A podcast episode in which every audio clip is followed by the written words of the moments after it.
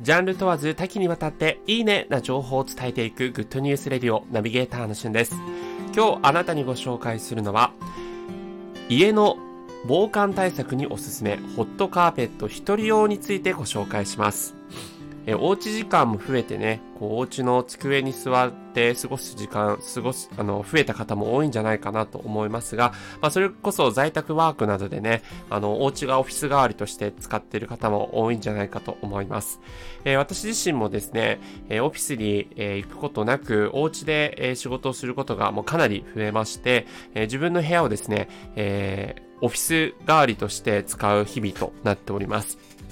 ただまあ、ここ最近非常にこう寒くてですね、えー、部屋の中でこうヒーターとかつけててもまだ寒いということで、いろいろとこう YouTube を見ていく中で見つけたのが、えー、一人用のですね、ホットカーペット、これ今あの、私のこの番組の写真に、えー、撮らせていただいたやつなんですけども、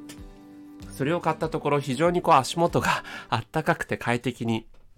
なったので、えー、そういった過ごし方ありますよっていうシェアでございます。まあ、グッドニュースというかね、ちょっと私個人的なものかもしれませんが、えー、かなりまあ、あの、皆さんで防寒対策いろいろとされている方多いと思いますが、どんな対策されてますかね？あの、まあ、えっと、今年なんかはこう、着る毛布っていうのがこう、やけに、え、いろんなところで目につくなと思って、まあ、僕の大好きな無印良品でも着る毛布みたいなものが、えー、実際に発売されてもかなりね、完売続出というような形で手に入れられないんですけれども、えー、そういったもので対策する方もいれば、えー、やっぱりこう、湯たんぽとかね、あったかいこう何かのグッズを使って表面的に温めるという人もいれば、えー、僕の場合はこの足元の一人用のホットカーペットっていうのを、えー、実際に